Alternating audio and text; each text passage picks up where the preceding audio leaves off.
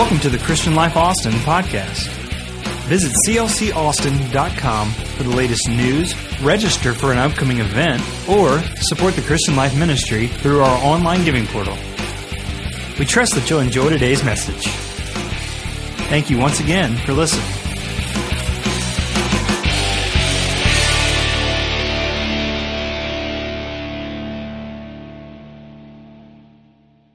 Going to leave Matthew and we're going to Luke chapter 2. And at the end of basically the primary parts of Mary and Joseph and the birth of Jesus, we find verse 25 there was a man in Jerusalem whose name was Simeon. And this man was just and devout, waiting. Your King James or New King James says, waiting for the consolation of Israel. The New Living Translation, I read it today, says he was eagerly waiting for the consolation of Israel, and the Holy Spirit was upon him. And it had been revealed to him by the Holy Spirit that he would not see death before he had seen the Lord's Christ. We learned last week that Christ is not Jesus' last name, but it means Messiah, so that he was the Lord or Elohim's Messiah or the Lord's Christ, and that he would not taste death. So he came by the Spirit. So the Spirit revealed it unto him. The Spirit said that he would not die until he had seen the promise. Then he came by the Spirit into the temple. And the parents brought in the child Jesus to do for him according to the customs of the law. He took him up in his arms and blessed God and said, Lord, now you are letting your servant depart in peace according to your word.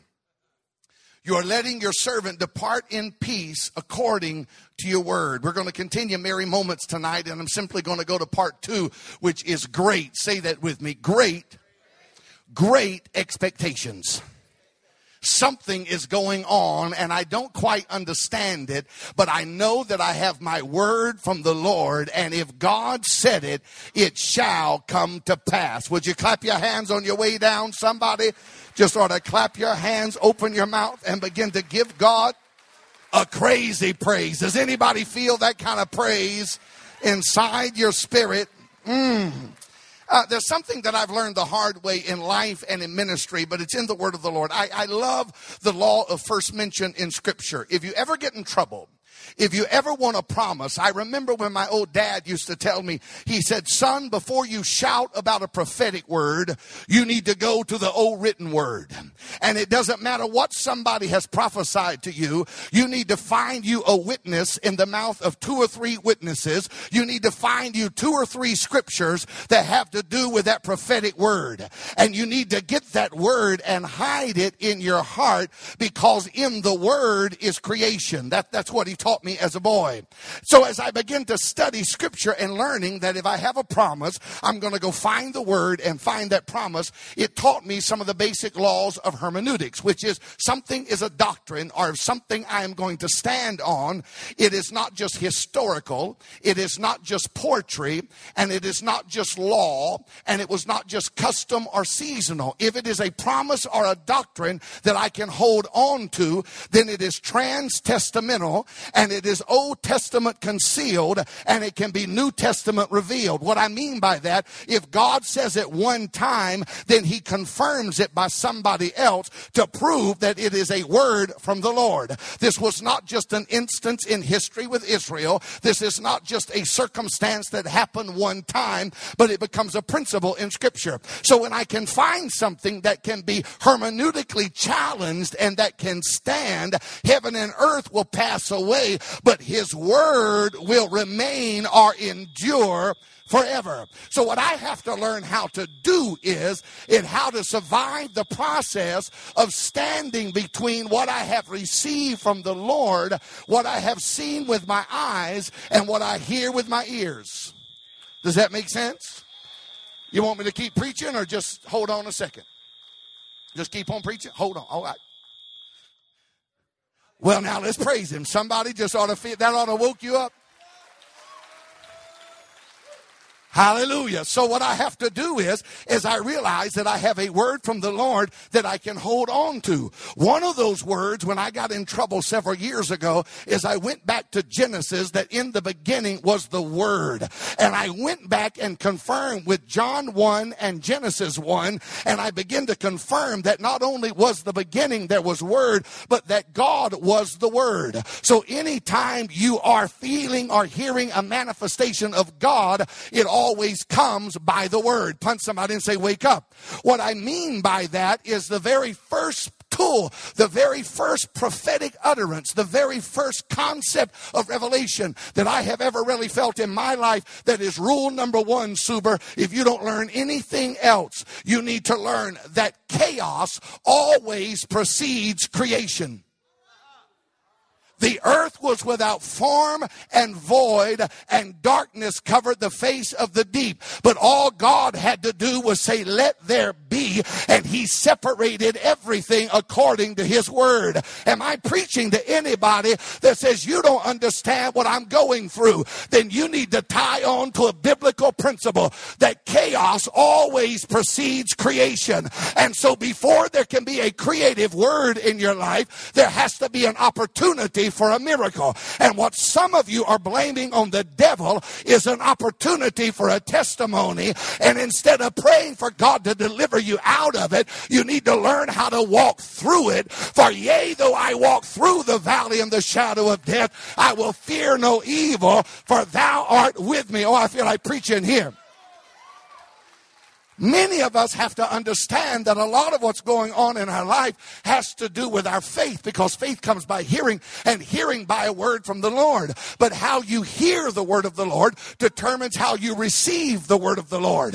And there seems to be three different type people in most churches I go to. There are believers, there are unbelievers, and then there are unbelieving believers. What I mean by that is there are people that believe in Christ, but they don't believe that Christ can do anything for them. They believe that their best days are in the past. They believe that God healed them 50 years ago. God saved me 20 years ago. God provided for my needs 30 years ago, but I messed up. I failed. Something turned me sour and now everything is negative. But I wonder what would happen tonight if we would begin to look through the eyes of God and realize that everything that God has allowed to happen to you is just a part of the creation process of the word of the Lord that is over your life. Uh, what is God getting ready to accomplish that he needed a little chaos to put it together? it might be an ingredient for my miracle. I wrote this down this afternoon and I might run the aisles. I didn't get it out of a book. It says this God always meets his people at the level of their expectation. Our old bishop used to say that expectation is the birthplace of the miraculous. You will receive whatever you believe. Many of us have low expectations. I told Pastor in the office, I was laughing about this. I was thinking about low expectations, and I said, Shoot low, Sheriff, they're riding Shetlands because many of us live in such a perpetual state of negativity of what God did do or what God hasn't done that we are not really anticipating Him to do anything now. I read a little story I thought was kind of interesting about this old lady that they found out she had about three months to live, precious lady in the church. So the pastor went to visit her and he had gone through the litany and everything of the service and getting ready for the songs, picking everything out, getting the whole funeral ready because she wanted it exactly the way that she wanted to go. She wanted the right song. She wanted the right sermon. She wanted the casket position, everything. She said, now at the end of the sermon, after they have sang the last song, she handed him a golden dessert fork. She said, I want you to go down and put this fork in my hands in the casket. He looked at her like she had lost her mind. He said, What do you mean you want me to put a fork in your hand? She said, Because dessert always causes me to have great anticipation, and the best is yet to come. So put a fork in my hand because I'm going somewhere that I may be dying here, but I'm going to a city where the Lamb is a light. Is there anyone in this room that you need to just put a fork in your pocket, put a fork in your lapel, and say, Weeping may endure for a night, but joy comes in the morning, and I just feel like the best is yet to come. I just feel like God is up to something amazing. Boy, this service is on fire.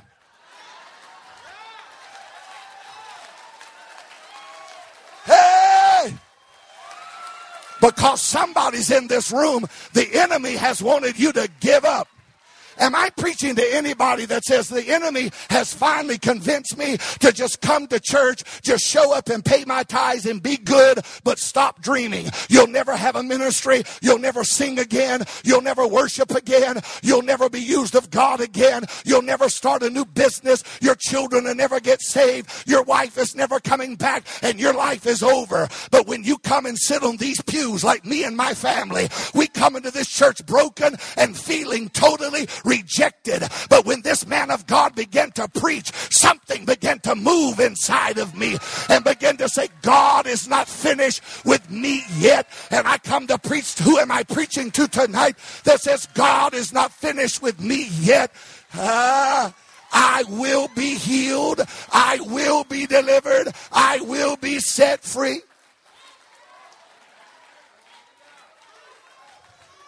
God is not finished with me yet.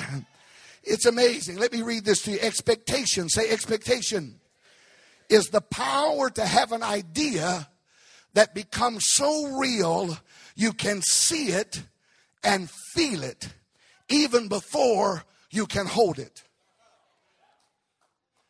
Huh. I love the Father that's, Lord, I believe, but help thou my unbelief. I just want to deal with this expectation for a few minutes. I was studying yesterday and I, I thought it's interesting because I'm going to deal with Simeon for a moment.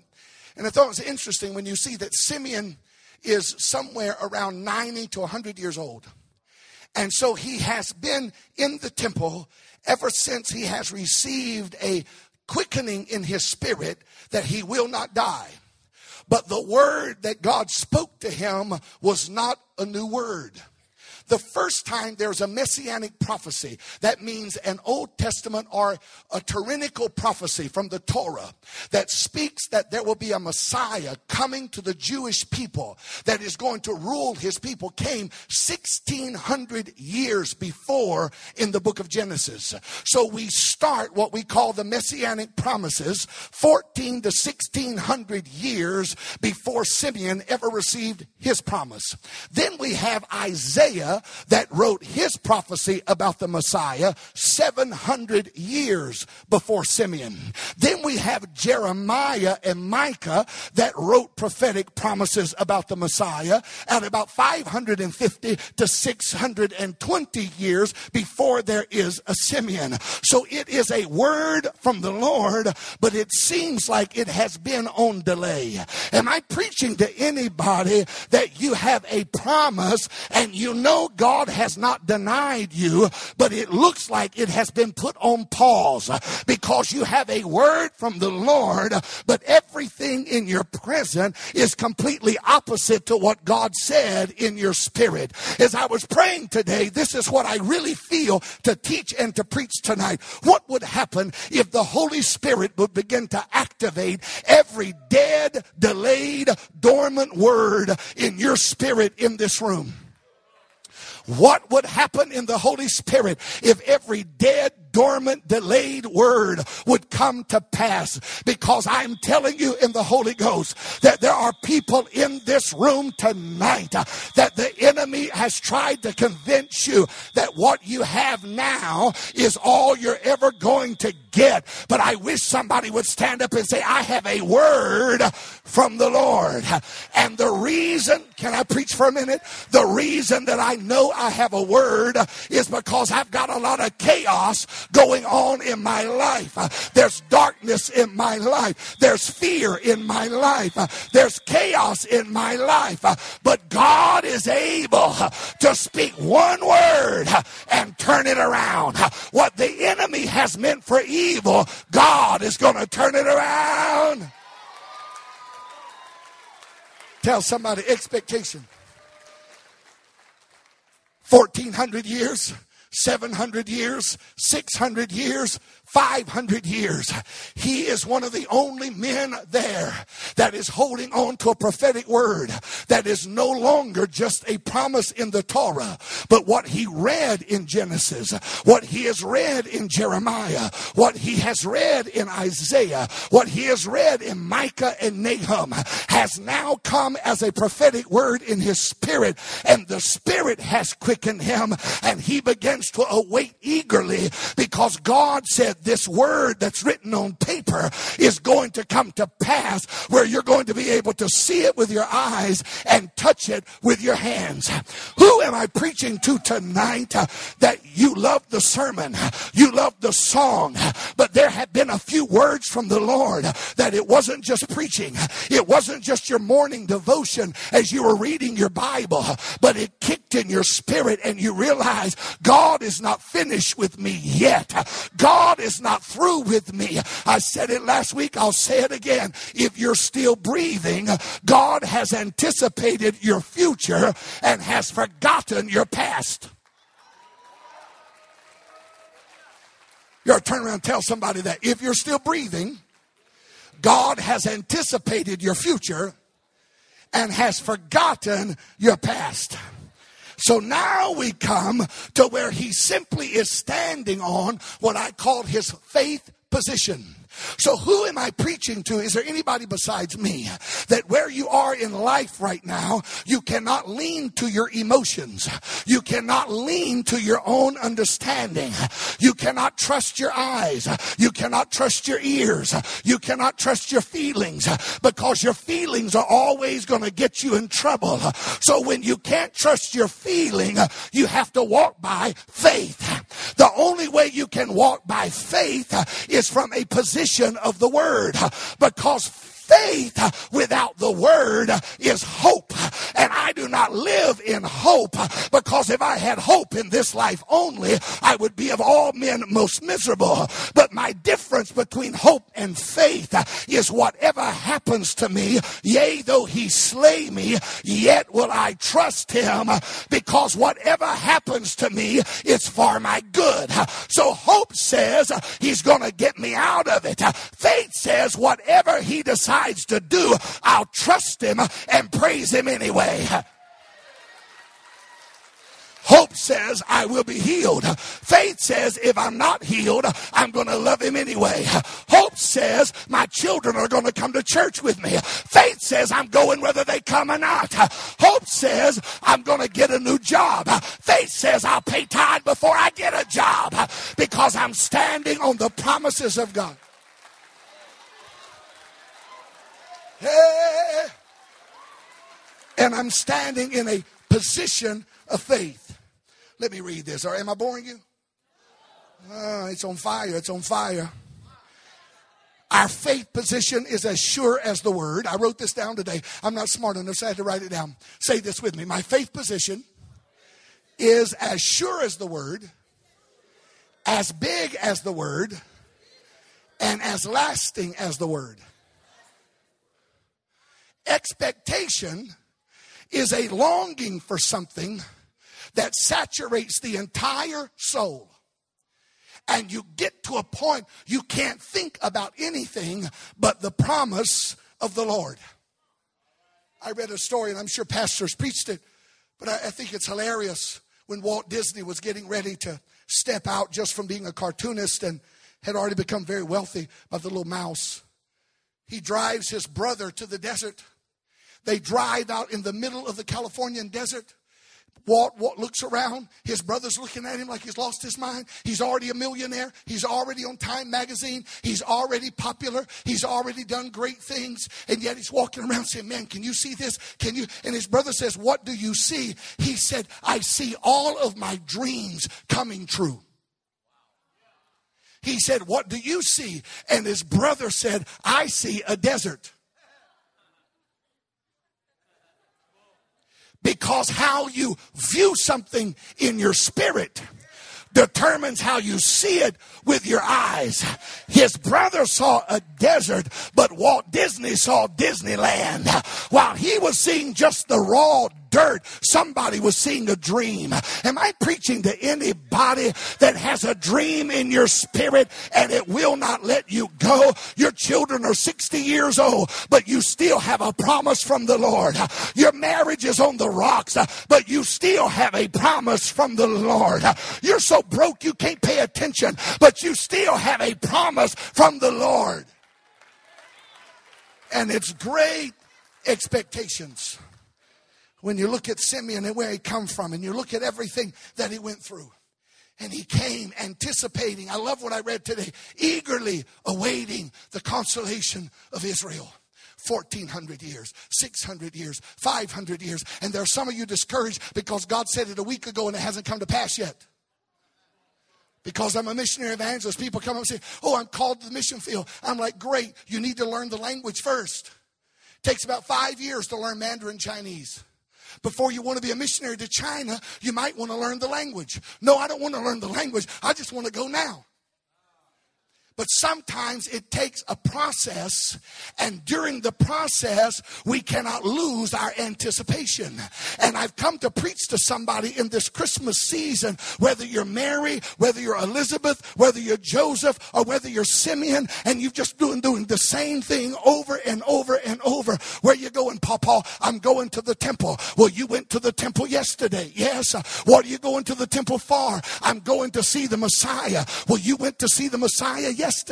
You went to see the Messiah two weeks ago. You went to see the Messiah two years ago. You went to see the Messiah 10 years ago. I know, and I still have something in my spirit that it hasn't happened yet, but God said it shall come to pass. I'm preaching to somebody in this room that ought to throw your hands in the air and say, I have a word from the Lord that even though it hasn't happened yet, it's going to come to pass. There are three things I'll give you. There are three things. You ready to take notes? Three things. I think they have it up here. Isn't that a beautiful little picture of those little kids? Makes me want to go open presents. Number one, you can write it down. The enemy, say the enemy of expectation is always fear and worry. Always fear and worry. The enemy of expectation is always fear and worry. It's like the old farmer after the end of the boll weevil invasion in like I think it was 1917 in Alabama. They went to interview this farmer and it was just dust everywhere. And they said, after you have been invaded, what are you going to plant next? Are you going to plant corn? He said, no. You're going to plant peanuts? He said, no. You're going to plant more cotton? He said, no. They tried to find anything he could do. They said, well, what are you going to plant? He said, nothing. So I won't be disappointed. You're laughing. But how many of you have stopped believing for great things? Because the last time you believed for a miracle, they died. The last time you believed for a breakthrough, it got worse. But here's something I learned a long time ago. Things always get worse right before they get better. You'll always feel like you're about to have a breakdown right before you have a breakthrough. Where's my chaos people? Where's my chaos people? You'll always feel like you're about to break down right before you break through. Somebody ought to jump up and say, You're talking to me. I'm on the brink of a breakthrough. I'm standing on the edge of my breakthrough. Number one, the enemy of anticipation. Number two, the enemy of expectation is negativity. How do you battle negativity? You have to compare your circumstance next to your God, not your reality. The first time an African pastor ever really began to speak into my life, it was a young preacher by the name of Paul I.O., who is probably one of the greatest preachers I've ever heard in my life. My mom and sister are here tonight. He impacted my life, even though he's a little older than me. A wonderful preacher. And we were actually ministering some together. I was young. He was older than me, but he was still young. And one day we were ministering at the altar, and he turned around and he asked me a question. He said, Jonathan, how big is your God? He said, because the difference between the American God and the African God is we have no other option. You have a hospital, we have a gutter. You have a government, we have a dictatorship. You have great churches. We have huts, but we don't have an option. So we worship God based on the level of our expectation and desperation of what He is going to do in our circumstance.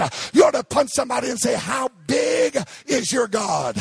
When I when I when I was in school, I had trouble with math. And and so my mother didn't and my kids don't, but I I had trouble with math and Stephanie's smart and she don't relate to this, but I was struggling with greater than lesser than. I was struggling with, she, my teacher said, just figure out which number is bigger and put the open door to the big number. The sideways V. You know what I'm talking about? Put the open door. It's always greater than the little number. So instead of worrying about the big number and the little number, just put the open door next to the big number and it'll always be greater than the little number. I learned to put the open door next to J E S U S because Jesus is greater than cancer. Jesus is greater than fibromyalgia. Jesus is greater than poverty. Jesus is greater than depression. Jesus is greater than can I preach to somebody? Jesus is greater than depression. He is greater than addiction. He is greater than any attack on your life. He is greater than it all. Ah. What I what I was reading the other day, and I, I know everybody's preached this, but I've never preached it. Have you ever heard what Jabez means in Hebrew? Because I read the book, the prayer of Jabez. I read about the blessing, but I didn't read about the pain. Because most of us want the promise, but we don't want to live through the process of the promise. People say, Brother Johnson, I want your ministry. I want your anointing. No, you don't. You don't want to have someone call you that your child has been taken from you. You don't want to go through the things that this man has lived through because the only way you can have his anointing is to live through his pain. And the name Jabez, his mother called him Jabez, which means because I bore him in pain. So she named him pain. Here's what Jabez said when he got about 30 years old Lord, all my life they call me pain, but I'm tired of being identified with my past. Would you please enlarge my borders and bless me so that 2,000 years from now, somebody's not going to write a book about my pain, but they're going to talk about my blessing. Am I preaching to anybody tonight that has lived through the process of pain and you're making up your mind tonight? I'm sick and tired of being sick and tired. My pity party is over. I'm going to take the thumb out of my mouth. I'm going to quit blaming everybody else. I'm going to quit trying to find somebody to help me do what I'm supposed to do. And I'm just going to do all that I can do so that God can do what only He can do.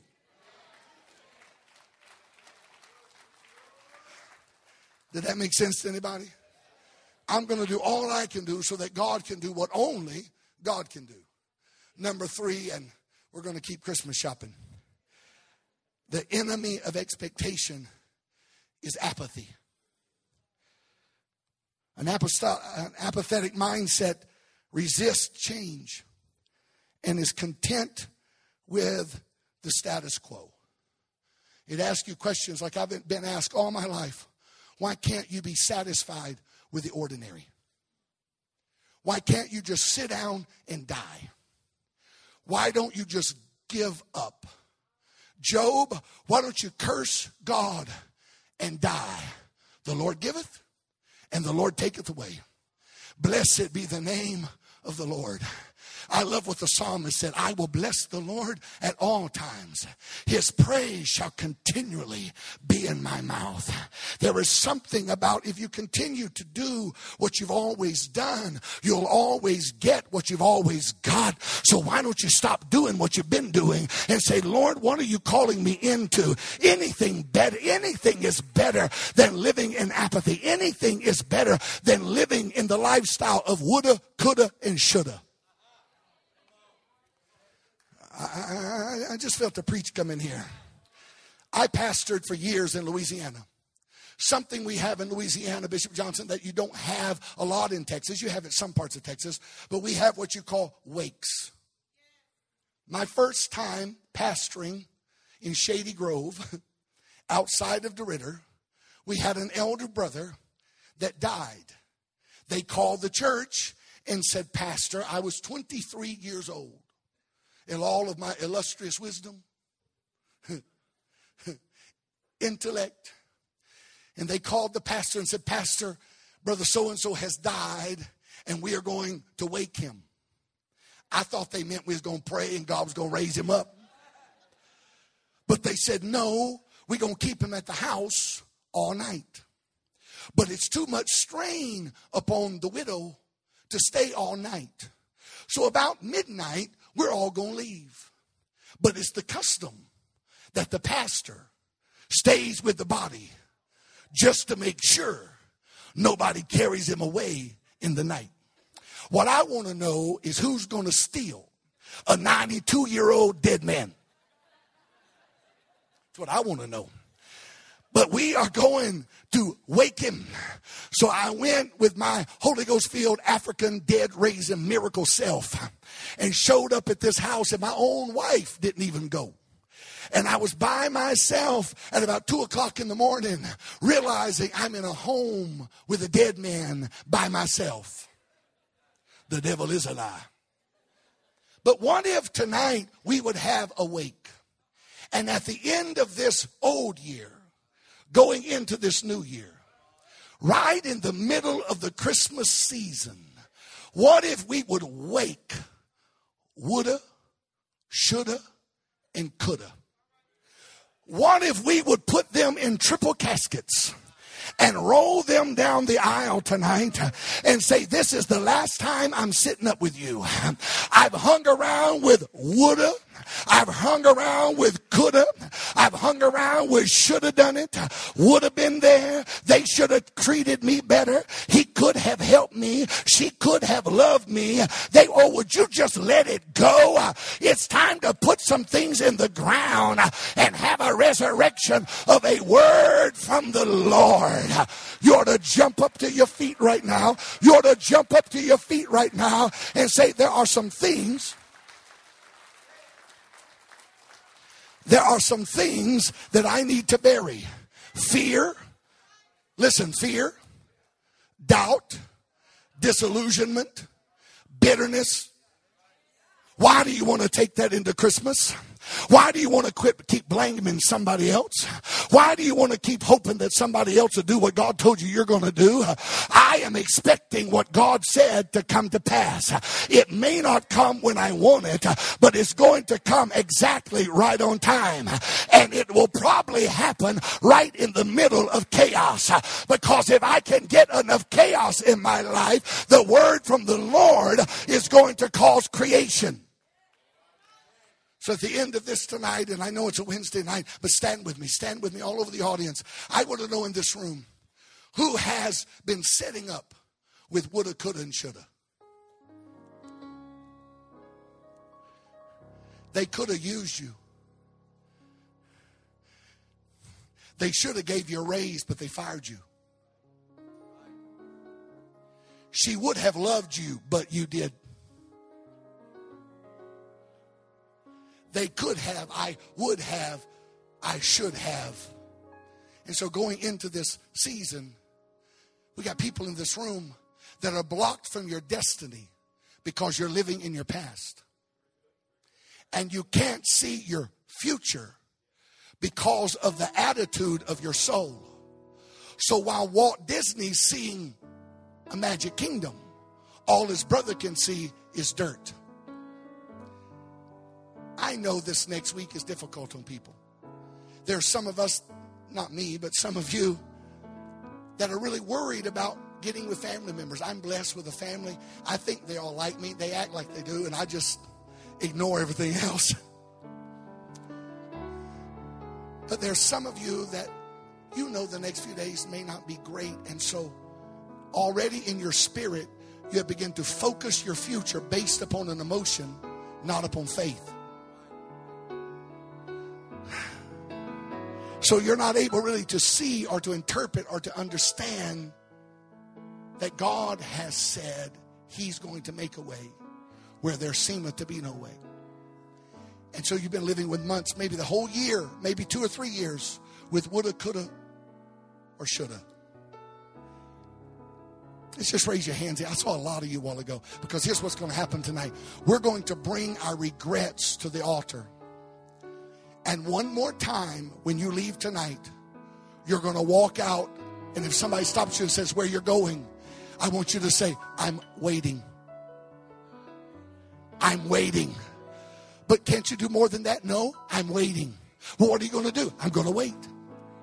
I'm going to wait eagerly with anticipation. I'm going to wait excitedly for the word of the Lord. But it's been 1400 years. It's been 700 years. It's been 25 years. It's been five years. It's been six months.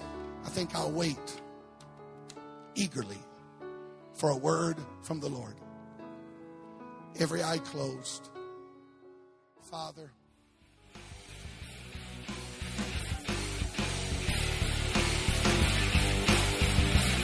And that concludes today's podcast. Thanks again for listening.